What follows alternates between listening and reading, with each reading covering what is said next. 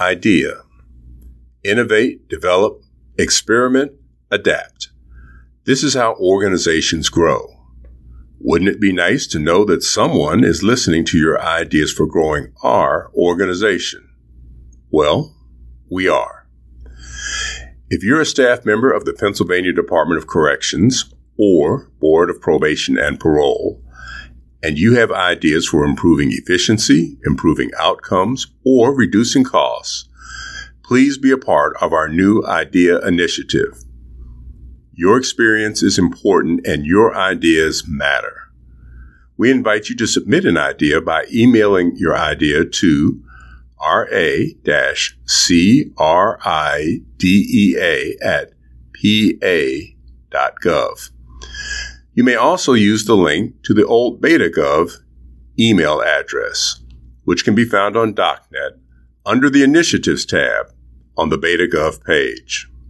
For more information, an IDEA webpage will soon be added to the Initiatives tab on DocNet.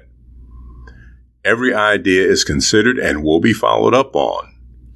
And please stay tuned for more info on our IDEA initiative. Kensington area of Philadelphia is probably one of the largest open air heroin um, marketplace around. Half the caseloads that my people had were people who either sold heroin at one point or committed other crimes like burglaries to support heroin habits. And it gave them like a, a, a safe period where they can send their kids to the playground where there was a, the drug traffic wasn't, wasn't going through there. This is what's great about science is that it sometimes, you know, can teach us things that we are, you know, that we're just wrong about. I think there's substantial space for new innovation. So it would be complacent and um, and lazy to say, well, I think we know enough at this point, so we don't need mm-hmm. to innovate anymore. There's huge opportunities to transform lives in this area. I mean, utterly transform lives. On this episode of Pracademically Speaking, we talked to the Department of Corrections' first ever winner of the New Staff Innovation Award, Parole Supervisor Louis Zayon, for his lead in cleaning up the largest open air heroin market in Philadelphia. We also talk with Keith Humphreys, a psychiatrist from Stanford University, about the opioid epidemic and what we know and don't know about what is effective in responding to it. My absolute pleasure today to have on the podcast our first ever uh, winner of the new Staff Innovations Award, Louis Zayon. Uh, he's a parole agent supervisor in the Philadelphia area. And uh, Louis, welcome to the welcome to the podcast. Thanks for being on. Oh, thank you. Thank you for having me. Louis, I wonder if you could just uh, first just tell us about your professional background. Uh, how did you get into parole? how long have you been there, and maybe some of the more interesting aspects of your career along the way. Okay. Well, I, I started out back in 1980 in the Philadelphia Police Department, and I, I worked there till um, 2002 when I retired, and then I got into parole in 2004. So, so I've been working in the Kensington area since basically 1980. So you've been there for a, a while. A while, yes. And you were in the police department before that? Yes, sir. Okay. Um, and have you been in the same area uh, the whole career, your whole career on parole? Uh, well, actually, I worked out in, in, in Norristown for a couple of years dealing with sex offenders. And then uh, I worked, I did a little bit of internal affairs work for the parole board for a couple of years. Then I came back to the Kensington area in 2013. So uh, let's move into talking about this idea that you won the award for. Uh, could you set it up and tell us about the problem that you were faced, uh, you and your agents? Okay. Well, actually, to really, really understand it, you should actually drive around and see it. But what what what had what had happened is is that the, the Kensington area of Philadelphia is probably one of the largest, has probably the largest open air heroin um, marketplace around. And basically, we've had buyers from New Jersey, Delaware, as far north as New York, from Maryland, and they all end up down in here because the it, the heroin's a little bit cheaper and a little bit stronger. What I was faced with was was um, basically half the caseloads that my people had were people who either sold heroin at one point or committed other crimes like burglaries to support heroin habits. And, and we had a lot of people with um, with ongoing addiction issues that that the treatment process didn't did, didn't always really help them. So I figured I would have to attack it at you know attack the problem at, at its root. So I used basically just a, what I would call a rollover plan since we had limited manpower, and I picked one area, and that was around um, McPherson Square. And I had at the time when I started, I only had five agents working for me. Now I have eight, and uh, I'd have two agents at a time just roll in there for an hour a day, just sit there, just sit there and, and maintain a presence. They would do that over the course of a week. And then basically towards the middle of the program, we'd start looking for people that we supervised. But since they had spotted us there, they weren't there. But but I noticed that if, if we had agents roll there between two and two two and four, the playground up at the top of the library would start to be used because the people would feel a little bit safer because there was somebody there and and the, uh, the addicts and the settlers weren't weren't hanging out there at that time.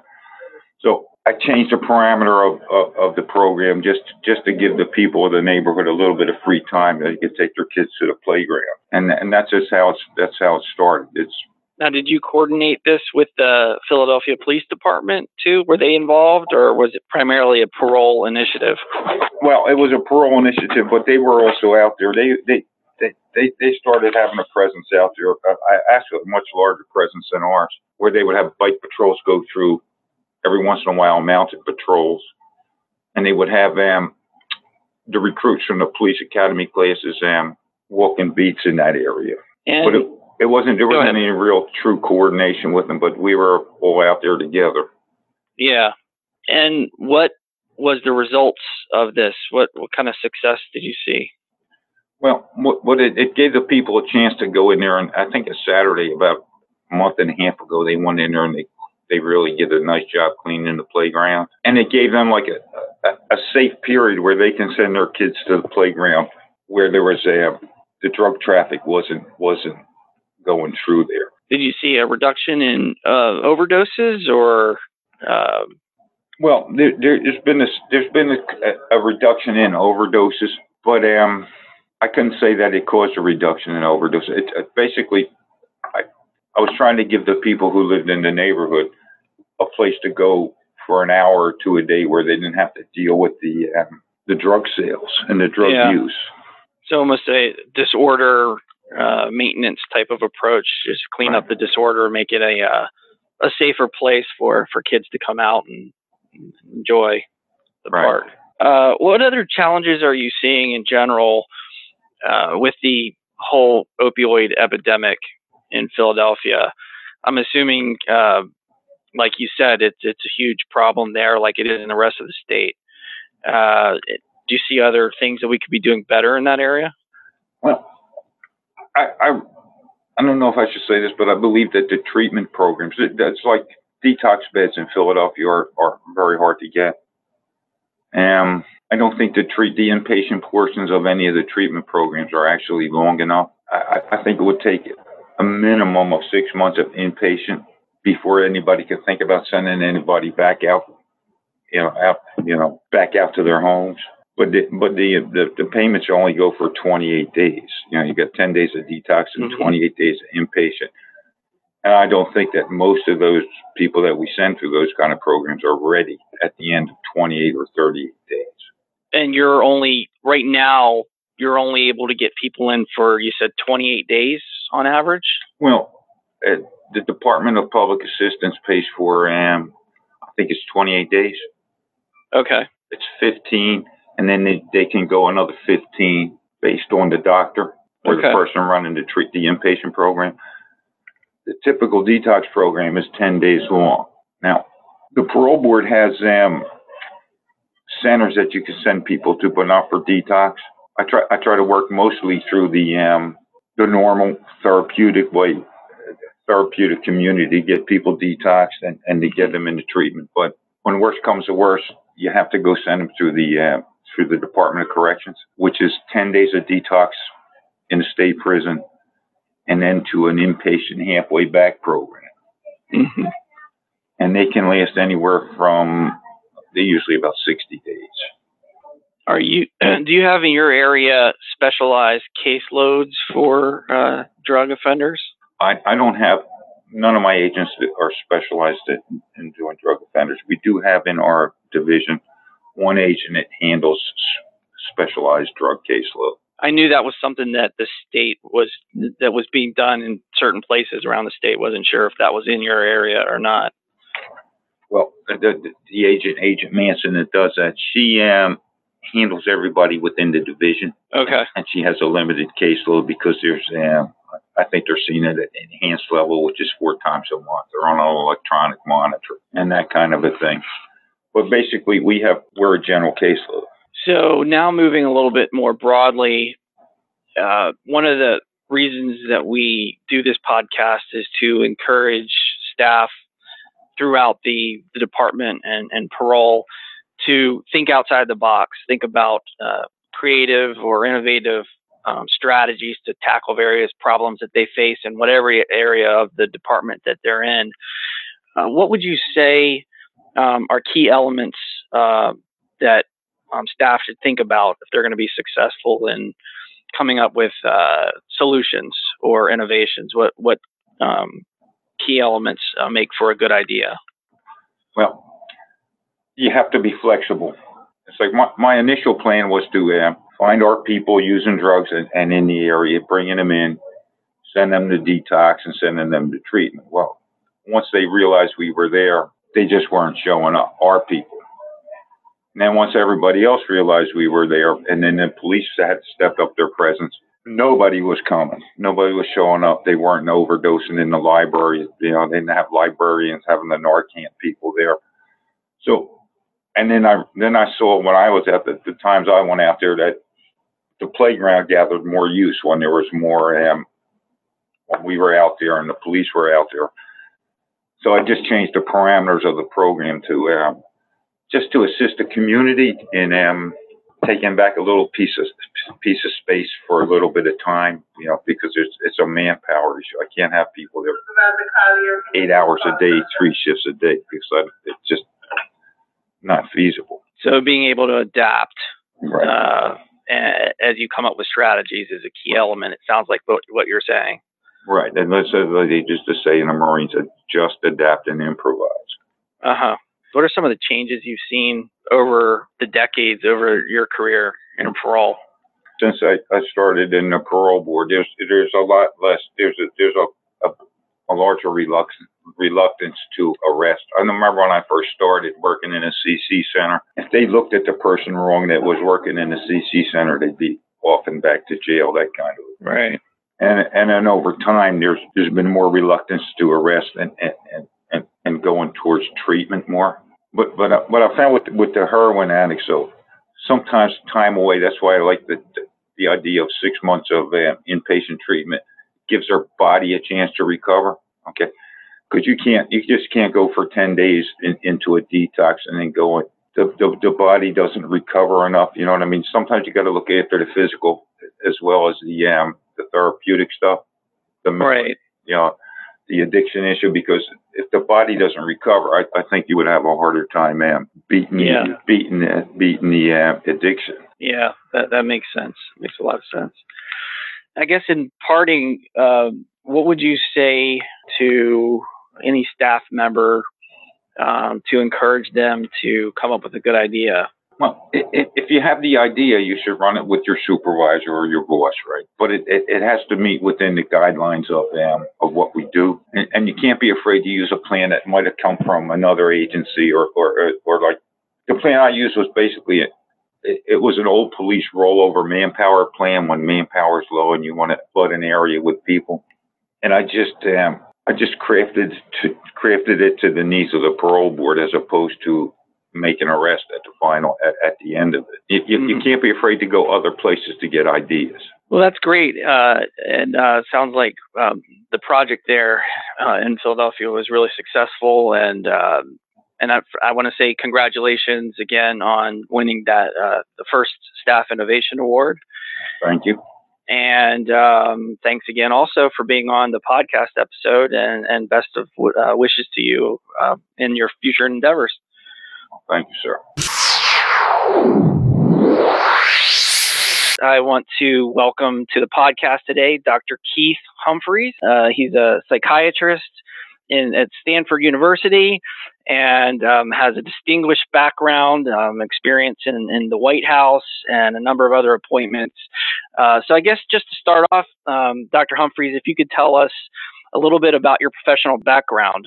Sure, and and thank you for having me on the podcast. So, I've uh, been doing addiction related work for about oh God, a long time, 30 odd years or so. Uh, I was an undergraduate student at Michigan State University, a psychology major, and I was literally flipping burgers. And a friend of mine came in and offered me a job working in the medical school where I would make four dollars and forty cents an hour, which was more than I was making flipping burgers. And I said, "Wow, wow. that sounds great." Yeah, and it was an addiction study, uh, and I would have done it for anything, uh, both for the money and to get out of that outfit. Um, and uh, so I bet I'm about the only person I think who got into the addiction field for, for the money, $4.40 an hour. Um, but why I stayed in it, and then I persisted in it through a doctorate, and then coming out here to Stanford, and also working at the in the Veterans Administration, is um, that it's an incredibly engaging topic. I mean, both at a human level, when you work with people, talk to people, you see everything that is powerful about the human experience. You see love, loss, regret, uh, struggles with control, faith, death, um, you know, uh, recovery, uh, and, and that, that makes it endlessly engaging. And as a scientific question, it's really fascinating. I mean, just the phenomena that we are capable of doing this, um, you know, to ourselves and having to cope with it in ways that, you know, um, it seems we're not very well set up for evolutionarily to deal with this particular class of uh, of molecule, and that's kind of fascinating that mystery.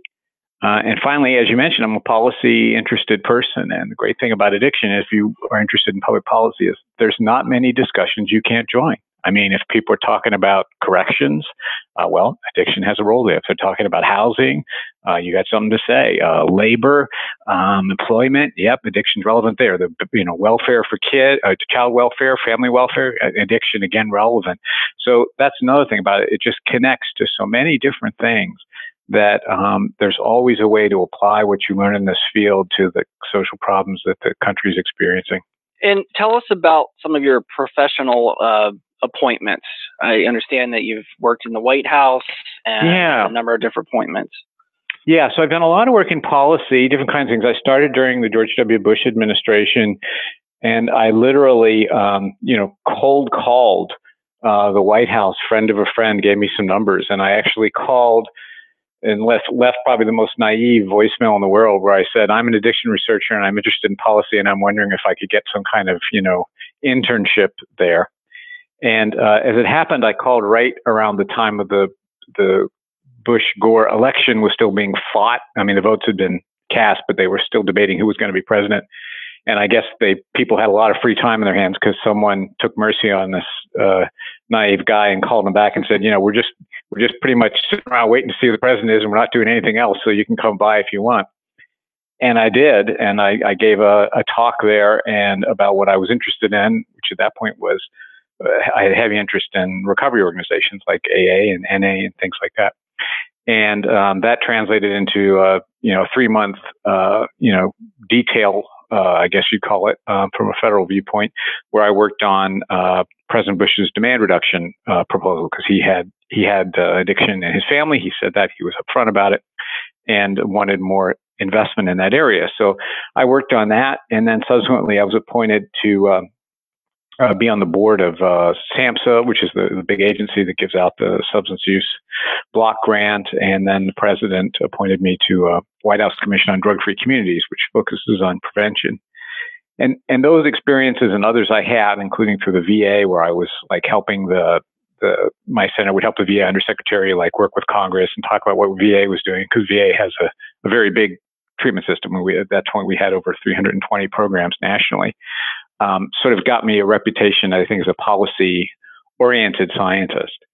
And so, subsequent to that, um, my dear friend Tom McLellan was asked by his friend Joe Biden, um, of course, subsequently Vice President Biden, um, to come to Washington and work in uh, the White House Drug Policy Office in the Obama administration.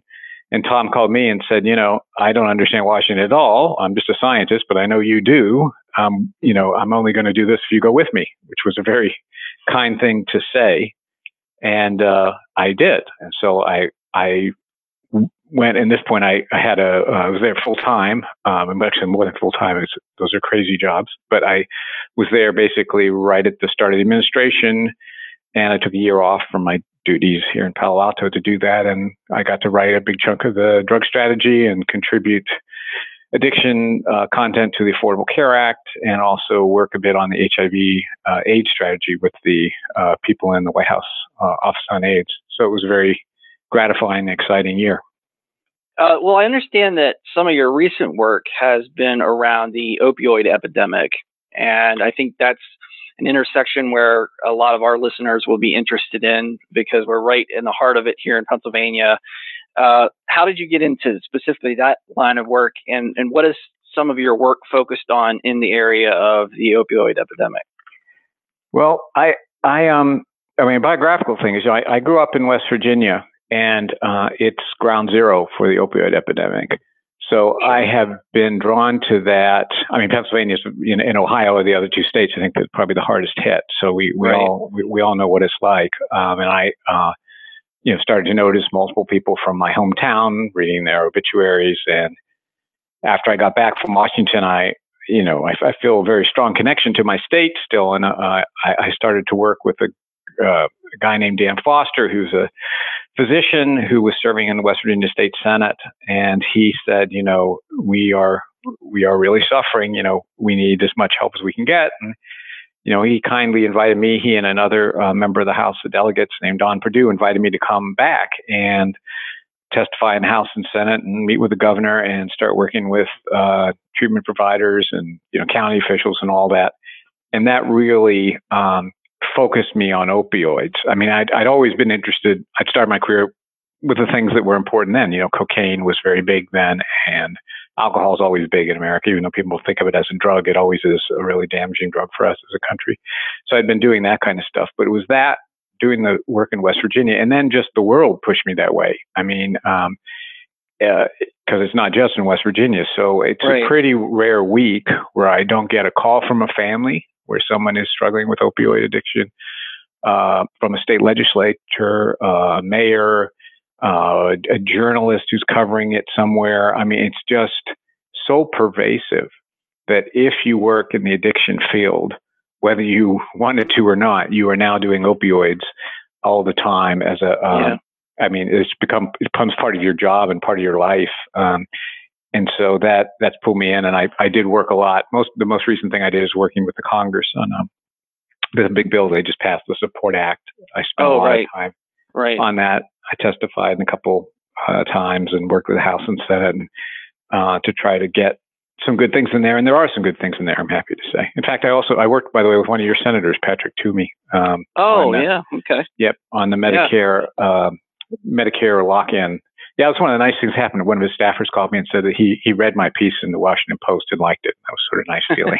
so, what are some of the unique challenges that you've seen this opioid epidemic bring compared to, um, other, say, other drugs or other um, drug-related policy issues? Probably the most important thing is that the healthcare system, which we normally look at as a, a thing that helps us get out of addiction epidemics, is at fault for starting it. And that's really different than cocaine. It's really different than heroin. I mean, we started it as a, you know, we, we, we had uh, opioids. We are pretty careful about them for most of the 20th century. You get them for cancer, you get them for, uh, you know, palliative care, you get them for surgery, and they're essential for all those things. You get them in the hospital, but we didn't tend to give them out for chronic non cancer pain. And that was a change the country made starting in the 90s and got to the point at the peak where we were prescribing 250 million uh, prescriptions a year, which is you know more prescriptions than we have adults. And when you do that, it's just like anything else. You know, if you if you flood a society with cigarettes, a lot of people smoke. You flood a society with alcohol, a lot of people drink. You flood a society with opioids, a lot of people start mm-hmm. using opioids. And so that that's really fundamentally different. And and it's it's both good and bad. I mean, it's it's bad in the sense that the healthcare system can distribute a med, uh, you know a drug way more efficiently than any criminal organization can, for sure. Uh, on the other hand, at least you have some regulatory control over the prescription opioids. So you know you you know doctors are licensed, uh, mm-hmm. Uh, hospitals are accredited, things like that, and you can apply some control there. Uh, we didn't for about 15 years, but now we are doing that a bit. Um, but the, you know, real, that that really does make it fundamentally different. And I guess the other thing is that too that it affects trust. You know, um, it's we'd like to trust our doctors. Doctors want to be trusted, and you need to get better from addiction through treatment. You really do need to trust the care system because you're disclosing something that's stigmatized and that's frightening, and uh, you know you you want to be able to to talk honestly and all that. But at the same time, there's this black mark on the system's reputation because it helped get this thing going in the first place. So that's a, a painful thing for yeah doctors, for people like me who work in medical schools and try to train train doctors. It, it's a uh, you know something we're going to have to all work to overcome. Yeah. yeah so so moving now into uh, solutions or policies, programs, practices, and I want to start at the state level more generally, and then move into criminal justice more specifically. Um, so first of all, on the state level, what what should we be thinking about in terms of things to do to address the the opioid epidemic? So I try to think when I think about policy is what do you have a lot of influence on at your level of government? Like, you know, what can you do as a mayor? What can you, so what are states really well positioned to do? Well, states have a huge role in medicine. It is really states that run, uh, you know, medical boards are state entities, not federal entities. I mean, the DEA issues a prescribing license, but everything else in medicine just about is, is uh, overseen at the state level. So uh, they can do a lot in terms of the standards doctors are held to, what education is required. They also can do regulation about how much access pharmaceutical companies can have to, uh, you know, state licensed healthcare facilities and hospitals to make sure that docs are getting good information as opposed to corporate information. That's all important. The other thing is, as you know well, working in corrections, the states are really where the action is at in terms of uh, correctional facilities. Um, huge number of Americans do not understand that the federal government doesn't matter that much about prison policy. Um, it's about 12% or so of our prisoners. It's, it's at the state level. So you can do a heck of a lot um, in, in, uh, corrections mm-hmm. because, you know, most people who have, particularly people who are addicted to heroin, are going to come in contact with corrections. And, and contrary to what a lot of people think, it's not their per se possession of heroin that's going to get them in there. It's because they're going to do other things. Um, right. You know, especially property crime. Huge amount of property crime is driven right. by opioid addiction. But you know, they'll assault somebody, or they'll steal something, or they'll break into someone's house, and so on. And you know, there's that is obviously sad. We don't want there to be crime. Uh, you know, we we do sometimes have to punish. We do it. Uh, not because we enjoy it, because we see, you know, purpose, accountability, and protecting victims. But it's it's and that that part of it is is you know not necessarily uplifting, but it is an opportunity um, to get people on a, a different path. Um, if you, uh, you know, administer the responsibility uh, in intelligent fashion, as, as I mean, I, I, know you guys in Pennsylvania are very forward thinking. You know the kinds of things you know we can do in terms of, for example, you know uh, the structure of prisons, the setting of rules, how sanctioning works, um, how we operate parole systems to uh, you know, make sure we drug test, make sure, uh, you know, we have swift, certain, and fair responses to drug use or non-drug use and so on. I mean, there's a, there's a lot there uh, that states can do to make a big difference. So, speak a little bit more about the swift, certain, and fair. I know you and I have had communication on that approach, and how do you see that fitting into uh, treatment for opioid use disorder? How uh, describe, I guess, for our listeners a little bit about how that works and then how it fits into uh, treatment. Sure. So start let's start with the, just what's it like to be addicted. So for most people, they have a really strong urge to use. It's really hard to think ahead. Uh, it's really hard to control impulses. It's really hard to be planful. Um, you're really thinking about how do I get my next Vicodin? How do I get my next shot of heroin? And norm- and you confront a criminal justice system that operates on completely different assumptions. It tends to assume people have a long term perspective, that they care about things that might happen rather than problems that will happen. So they say, you know, if we catch you again with possession and intent to distribute, uh, it'll take us a long time, but we may eventually do it. And if so, you'll eventually have a hearing. And if you have a hearing and if you're convicted, then you're going to get a five year sentence or something. And that just doesn't deter somebody who's thinking, you know, six hours ahead, 12 hours ahead, 24 hours ahead. So instead, what you want to do is move to a system that um, doesn't punish, it doesn't worry so much about the severity of the punishment, but focuses on that it's swift and it's certain, because that's where the person's mind is at. Mm-hmm. So when they're on probation, what you want to say is, uh, you know, you're going to be tested regularly, like, uh, you know, maybe daily or every other day. And um, if you uh, test and it turns out you are not using, that's terrific. Immediate rewards. You are free. You can stay out there, enjoy your family, work at your job, whatever you want to do. But if you are using drugs, there will be an immediate consequence, not delayed, immediate. And, and I don't mean possibly, but certainly. And it doesn't have to be a big deal. It could be we will hold you in a cell overnight. Or um, you know, we will, uh, you know, increase the conditions of your supervision, or we will add another week on the end of this 24 uh, week, um, you know, pro, uh, probation or parole period that you have. Um, but it'll still matter to the person because I think there's a lot of evidence. We we seem not to care as much about the severity of the punishment as we do is it really going to happen to me right away today? And those kinds of models, you know, they are they have to be implemented well. Uh, but when they are implemented well, we see people do substantially better. They use a lot less of their drug, whatever their drug is. And this definitely applies to alcohol too. Um, and they're less likely to reoffend, and they're less likely to end up in prison. And so that model, which you know is working very well in a lot of states, needs to become normative in how we run probation and how we run parole.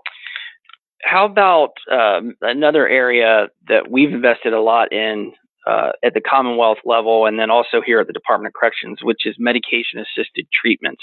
What's your yeah. take on that? Are those is, is, this a useful approach and and absolutely. is it effective? Yeah, absolutely. So I was just in a prison. Um, I'm just visiting, obviously, not in.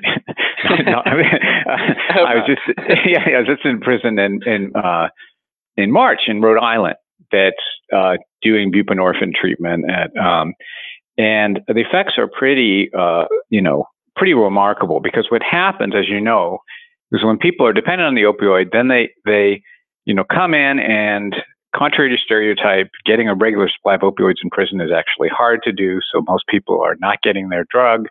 That means they are feeling sick and agitated. They're difficult to manage. They can't pay attention in rehabilitation. Sometimes they're aggressive. They, uh, they're in misery. Then when they get out, their tolerance is way down. If they happen to return to opioid use, they, their regular dose can be fatal. And we have massive fatality in the first few weeks when people get out. So a different way to handle that is say, look, if you come in and you're addicted to heroin, we will put you right away onto a substitute medication like methadone, like buprenorphine. Then they are engaged, alert, uh, and uh, able to function as a prisoner. It's actually easier for the staff too because they're not dealing with somebody who's you know, uh, chronically agitated, grouchy, or just sick and need of a lot of uh, physical support. Uh, and then they transition on the way out. They haven't lost their tolerance, and um, they have a care provider on the outside. They're far less likely to end up back in prison again. Um, so I think it's like a win all the way around. There are issues you have to be careful about diversion. You don't want you don't want buprenorphine or methadone to become part of the prison economy. Uh, and some prisoners do try to um, you know, smuggle their their pill out, hold it in their mouth, that kind of thing. But you know, you, you, if you're if you're if you're careful about it, you can you, you can take care of most of that kind of stuff. It's worth it. It's worth the trouble. Um, but you, really, and you know, you benefit the the uh, person concerned, but you also benefit just the overall environment of the place. And by the way, there's nothing at all inconsistent with doing that, and the same time having you know swift, certain, and fair sanctions. They don't compete with each other. Somebody could be on buprenorphine uh, and participate in those programs and still be tested for heroin, be tested for cocaine, and so on, while still getting their medication. Um, so it's a they're complementary uh, approaches, not competitive ones.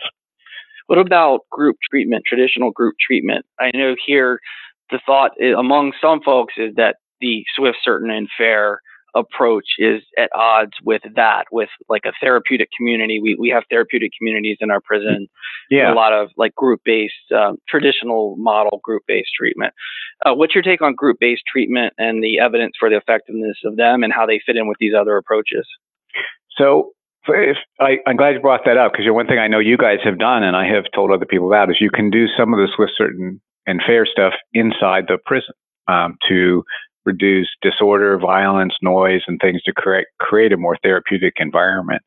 So I think fundamentally, um, again, I think these things are aligned. Uh, when when people know that the environment is stable, I mean the social environment, um, where uh, there is order, where um, they don't have to worry about the rules changing every single day, that puts them in a, it gets them out of the constant fight or flight mode that you have to be in in a disordered correctional facility and allows them to have all kinds of more humane interactions, including in a group therapy setting.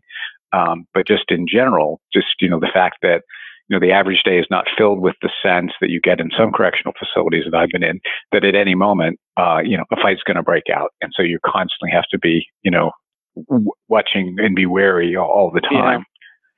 Um, and you know, it, when when when correctional facilities, you can really feel it. And I've been in a lot, a lot of them. You can feel it in, in, in ones that are fundamentally disordered and the staff is overwhelmed. Uh, you know, the security values will overcome therapeutic values. I mean, you know, there'll be lockdowns every day. There'll be, you know, um, there's, there isn't even enough trust to, to have somebody, you know, be out of regular activities and get to their counseling and all that kind of stuff. And people don't want to say things to each other in group because they're worried about where is this going to go. And, you know, that gang's feuding with this gang and all this kind of stuff.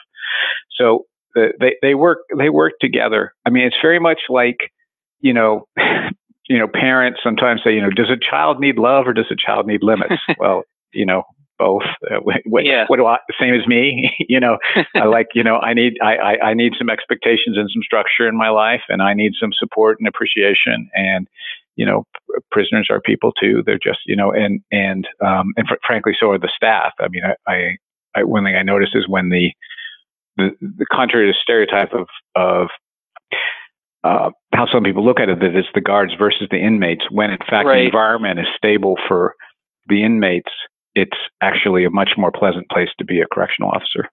Yeah, yeah, that makes sense. Um, what does the evidence say on uh, self-help groups like uh, AA and NA? So I, I've spent a lot of time on that, in part because when I first heard about them, I thought they were ridiculous. Honestly, um, I, I, was at uh, working at Michigan State Medical School, and I was trying to decide what I was going to do with my career. Is it going to be a, you know, physician or psychiatrist, psychologist, whatever. And so I was really thinking that like it's really high level training that makes you qualified to treat addicted people. And then I, I met people who were in AA and I was like, what, what, what is this? I mean, you don't have any degrees, you don't have any training, you don't give medications, you, you, you don't, you don't read scientific articles. This can't possibly work. I'm quite dismissive of it. Um, but you know, this is what's great about science is that it sometimes, you know, can teach us things that we are you know, th- that we're just wrong about. And I was just wrong. And I started to study those groups because I was so fascinated by the strangeness of them. And it was fairly consistent. You know, the people who went to them were far less likely to, uh, you know, like after treatment, we were following people in this particular study after treatment. Um, they were far less likely to relapse. And over time, the designs have gotten stronger and stronger. So now you have randomized studies being done mm-hmm. in lots of different places showing that um, if you if you give you know one in every two randomly picked people in a treatment facility a structured introduction to Alcoholics Anonymous or Narcotics Anonymous, they are again far less likely to relapse. And it's not it can't just be self selection because it's randomized. So that has really, you know, changed a lot of minds, including my own, over the last 25 years that yeah. you know we have really strong evidence for the benefits of Alcoholics Anonymous, and there's less study of the drug groups, but there's certainly some, which is pretty encouraging. Um, and at the same time, saying that is addiction is a tough condition to get into recovery from. So that does uh, it does not mean that everyone who goes to those groups gets better. The people who founded those groups didn't even make that claim. They they knew to they, they had too much bitter experience to make that claim. But you know what when we say something works in, in you know in, in in treatment research, what we mean is, you know, on average, the average person who goes is better off than the average person who doesn't. And that is right. really true, as it is true for, say, cognitive behavioral psychotherapy, which is what I was trained to do. So I've mm-hmm. learned to be very respectful of people uh, in those programs. And I'm grateful. I see them as an ally, not as a competitor. You know, they make my life easier. Hmm.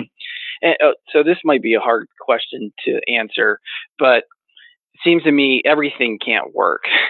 So are, are there things that uh, research has said, especially in this area of um, responding to and treating the opioid problem, that are not particularly effective, or, or has research oh, yeah. out any area? And what can you say about that? I'm, I'm glad you say that because there is a oh, too much of a norm of being uncritical. I think in the in the in the in the false sense that that is somehow supportive. Um, uh, but you know, some things that don't work. So attack therapy, the hot seat, um, uh, self confidence, you know, things that were very popular, you know, uh, in Synanon and some of the early uh, therapeutic communities, you know, breaking down people's, uh, you know, allegedly immature defenses and, you know, until they were sobbing and crying and all this kind of stuff. Mm-hmm. That, that, that, uh, does not work. I mean, it seems to be traumatic for people, uh, and they don't do very well in that kind of environment. Um, psychoanalytic, psychodynamic exploration of people's, you know, childhood and dynamics, uh, and while not dealing with their substance use, which is viewed only as a symptom. That's another big waste of time. I mean, that that is an idea that started with Freud, but people still have it, and, and there's plenty of people who, you know, say, well, the the alcohol is the self medication for the real problem, which is, you know, depression based on feeling unloved that goes back to childhood or something. And if I just treat that, the alcohol problem will go away because it's not it's not the problem; it's a symptom. No evidence for that at all. Um, you have to deal. And, and, and, by the way, it doesn't matter. It could be true. The reason the person started drinking is due to depression. But if you consume any drug for a really long time, it's a problem. It doesn't matter why. You know, it's like I started using cocaine when my marriage went south 20 years ago, and I've been using it ever since. The problem now is the cocaine. Right, um, you know, right. and you got to deal with that. And so, and I work on that a lot with psychiatrists because because they they are often sort of implicitly still trained in that model of addiction isn't real; it's just a medication of the real problem. Um, so that's something we re- I think we need to just abandon that. Uh, and then last, I would say um, uh, sort of uh, short-term detox. Uh, so so the thing you see on the back of a lot of free newspapers in um, uh, you know big cities is you know, you can fly somewhere, we'll anesthetize you and detox you rapidly in 48 hours, get all the drugs out of your system, you, will mm-hmm. be cured. Um, yeah, you, you will get the drugs out of your system, but you're, you're addicted, you walk out addicted still and with your mm-hmm. tolerance down low. And in fact, you may just then die as a result. Mm-hmm. Um, so that's another practice that continues in the field that is uh, worse than nothing. Is the verdict still out on safe injection sites? Yes. Um, th- there is, um, you know, a very strong advocacy feeling around those. Um, but, you know, I, I, I, think the RAND review, which just came out, is, is really gets the data right on those. You know, there are zero controlled studies. The studies that have been done are very weak. Something like 85% of all the studies are just of two sites that are run mm-hmm. by founders, and we, you know, which is the the Sydney site and the Vancouver site, run by, and, and, a lot of the studies are done by the people who founded those programs and whose passion wow. is based in those programs. And I'm, I'm not, I mean, I, it's great to have passion for caring for people with drug problems. Sure. I mean, we, God, God bless them. We need more of that, right? But I I, one thing I know we all agree on is that we are all excellent, that we all agree on that. You know, um, you, you, don't find people anywhere in this field to say, what I do doesn't work. For that, I'm sure. Right. You know, we right. all know that. That's just a human, we all have that vanity, right?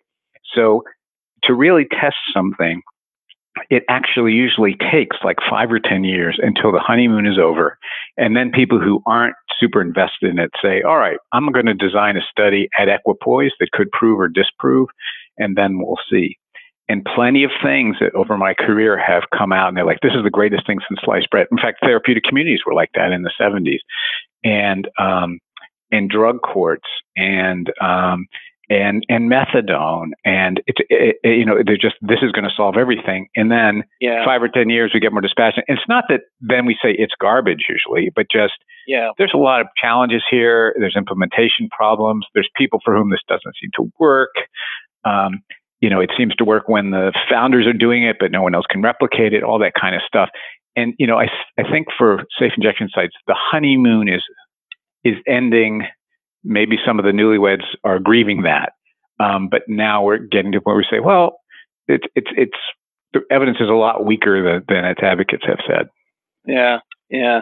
Well, that, that's a good segue to uh, wrap up on a topic uh, of innovation. And uh, this podcast is part of our innovation initiative here at the department called IDEA, which stands for Innovate, Develop, Experiment, and Adapt.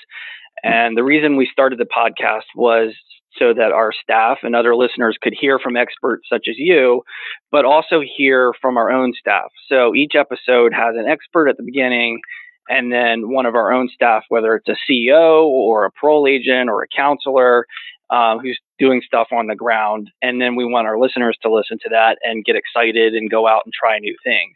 That's great. So I, I would ask, uh, you know, what do you how much room do you see for continual innovation in this area for new ideas um, that have not been identified yet to tackle this um, opioid problem? I think there's substantial space for new innovation um, of two kinds. So, one innovation is just in the pure sense of inventing something new that hasn't been done. Um, the second one is inventing new ways to implement things that we know work, but we never seem to do. Mm-hmm. And those are, you know, those are different, you know, because because there are plenty of things that make really good sense, like you know, contingency management. We have a ton of, you know, evidence on that, but we need people who can innovate about how do you persuade correctional facilities to do this, or how do you persuade healthcare facilities to do this. And that is also a, a you know, a part, uh, oftentimes takes innovation as well. And, and it, maybe it's innovations in messaging or in incentives or, um, you know, building new networks that we haven't had before um, to, to translate, uh, you know, this stuff in a credible way. And I think, I, I think that's really important too. Um, and last, just say, uh, you know, it's great. We can do a lot for people who are addicted to opioids, but we have to be humble that um, there's a lot of people we don't help. And, you know, I don't feel proud of that, but it's the truth. And I feel even more so the case about people who are addicted to the stimulants, cocaine and meth and so on. So it would be complacent and, um, and lazy to say, well, I think we know enough at this point, so we don't need mm-hmm. to innovate anymore. Uh, that's when you when you have a family in front of you and you, you know and they're they're crying and you're crying uh, and you want to help them and you feel like you can't you know that that's not an acceptable answer. We have to keep coming up with uh, new things. Yeah yeah. And could you impart any uh, um, words of wisdom or, or motivation to our staff to continue to innovate not just in this area but in general? What would you say in, to the to our staff? That you know there's huge opportunities to transform lives in this area. I mean, utterly transform lives in a way that don't exist in lots of other areas. You know, so if you, you know, if you treat schizophrenia, which is a terrible disease, you know, um, very rarely do you see somebody go from being homeless to running a company or, you know, being, uh, you know, hugely successful um, you know, community members. Sometimes you do, but it's not super common. Whereas in addiction, it is common.